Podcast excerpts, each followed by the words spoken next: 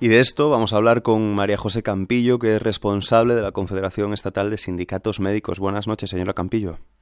Hola, buenas noches. Bueno, soy responsable de finanzas, pero no soy la secretaria general. Sí, bueno, una de las responsables. Es otro, pero bueno, y presidenta de, la Confederación Estatal de Sindicatos Médicos en Murcia, ¿no? Responsable, sí, bueno, de, en Murcia sí. Eh, le queríamos preguntar, porque escuchábamos el caso de, de esta médica que tuvo que salvar una vida tras una guardia difícil, tras una noche sin dormir, tener que afrontar casos de vida o muerte. ¿Esto es viable? Esto se lleva haciendo muchos años, pero eh, ¿es peligroso?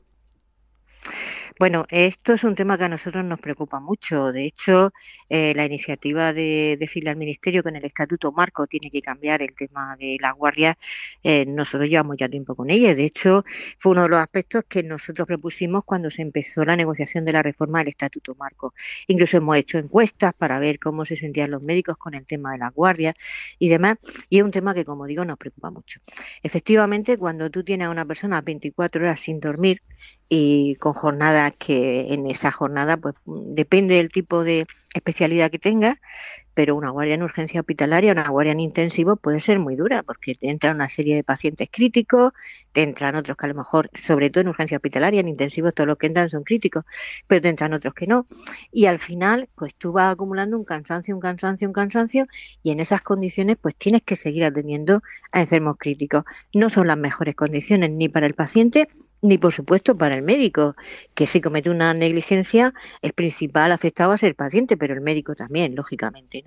Entonces, para nosotros esto es un tema que es crucial. Entre, los médicos más jóvenes, además, el rechazo es bastante grande. La gente con más edad, quizá porque está más acostumbrada, pues no tiene tanto rechazo, pero insisto, entre los médicos más jóvenes y en algunos eh, servicios, en algunas especialidades, depende de dónde hablemos, pues nos encontramos con un rechazo bastante mayoritario, porque insisto, hay guardias que pueden llegar a ser muy, muy duras. Usted es facultativa, lleva más de tres décadas ejerciendo, supongo que habla con conocimiento personal y profundo, ¿no?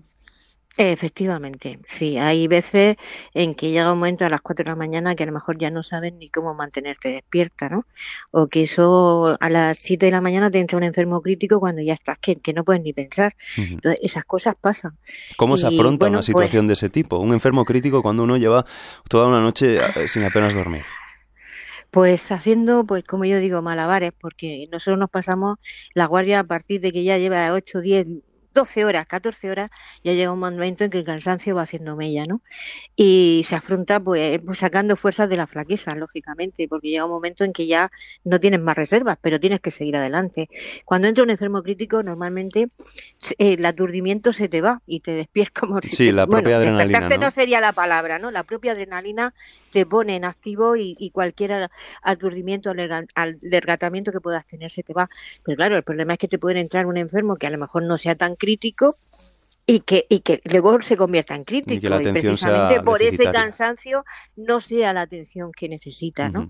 Entonces, ese miedo siempre lo tienes cuando te vas a hacer una guardia. Y por otro lado están los compañeros que también escuchábamos esa otra versión que están en contra o que tienen reticencias a que se eliminen esas guardias porque actualmente son un complemento muy importante del salario de los médicos. Sí, es que uno de los problemas que tenemos en España y por eso nosotros siempre decimos que el tema de la guardia, eh, quitar en la jornada de guardia no puede ser una merma retributiva, por lo tanto sería un problema. Pero aparte ya de eso, es que luego también las entradas que hacemos en los hospitales. Tú piensas que cualquier personal sanitario, pues ahora mismo tiene una jornada de 35, de 37 horas, depende de la comunidad. El médico no. El médico dice la ley europea, las leyes europeas dicen que nosotros tenemos como todo el mundo, ¿eh? hasta el límite de 48 horas semanales en cómputo semestral. Pero como el cómputo semestral y hasta que no termina el semestre no se pueden calcular la hora, tú tienes semanas a veces hasta de 90 horas, no hmm. de 50, de 90 horas, cuando los demás tienen 35 o 37.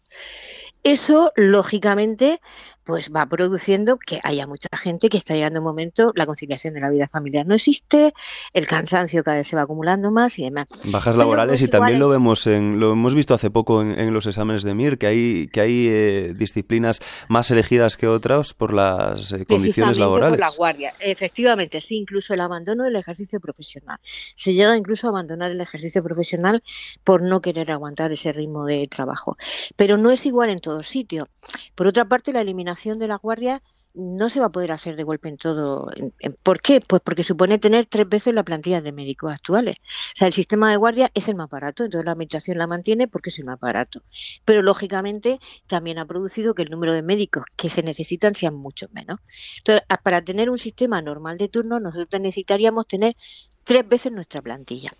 Tú coges un hospital pequeñito, no estoy hablando de un hospital de una ciudad, estoy hablando de un hospital en un pueblecito o en una comarca que tiene tres urólogos ¿Cómo mm. ponemos a tres urólogos a hacer turnos de 12 horas? Es imposible o cógete, pues traumatólogo, etcétera, etcétera, ¿no? Entonces, dependiendo del hospital, dependiendo del servicio, dependiendo, porque también se hacen guardias en primaria, se hacen guardias en los servicios de urgencia extrahospitalarios, como en el SAMUR, en el 61, etcétera, etcétera, dependiendo, la carga de trabajo varía. Y guardias en la UCI son duras, en intensivo, guardias en urgencia hospitalaria son durísimas. Ahora, me dice otro tipo de especialidades, normalmente la carga de trabajo que van a tener es menor. Entonces, no se vive igual la guardia dependiendo de la especialidad y dependiendo del centro sanitario donde está. Y eso puede llevarnos a un problema futuro de falta de personal médico en según qué disciplinas. Esa es la situación, esa es la situación en los hospitales. Sí, dígame, María José Campillo, dígame. Sí, eso nos puede llevar a un, a un problema futuro. Por otra parte, lo que tú me decías del salario, pues en muchos países europeos la guardia médica ya no existe. Entonces, lo que han hecho, por ejemplo, en Alemania, lo que cobra el médico es por la jornada ordinaria. Se hace una guardia de nueve horas, no hace guardia de 24. O sea, se ha eliminado y se ha dejado la parte de la noche para hacer la guardia. No se hace un día entero como se hacen aquí, ¿no? Entonces, allí el salario no depende del número de guardias que haces, depende de la jornada ordinaria, todo lo que tú estás haciendo. Aquí en España es que a la hora extra, que es la guardia médica, pues se ha dicho en el Estatuto Marco que no se pueden considerar horas extras, con lo cual el límite de las horas extras de cualquier trabajador no existe y encima se paga por debajo de la hora ordinaria y encima es la mitad del sueldo. Entonces es un sistema que es totalmente perverso. Esa es la situación en los hospitales de toda España, esa es la situación que afrontan cada día médicas y médicos de toda España. María José Campillo, responsable de finanzas de la Confederación Estatal de Sindicatos Médicos, muchas gracias por atender a la llamada de la radio pública. Muchas gracias.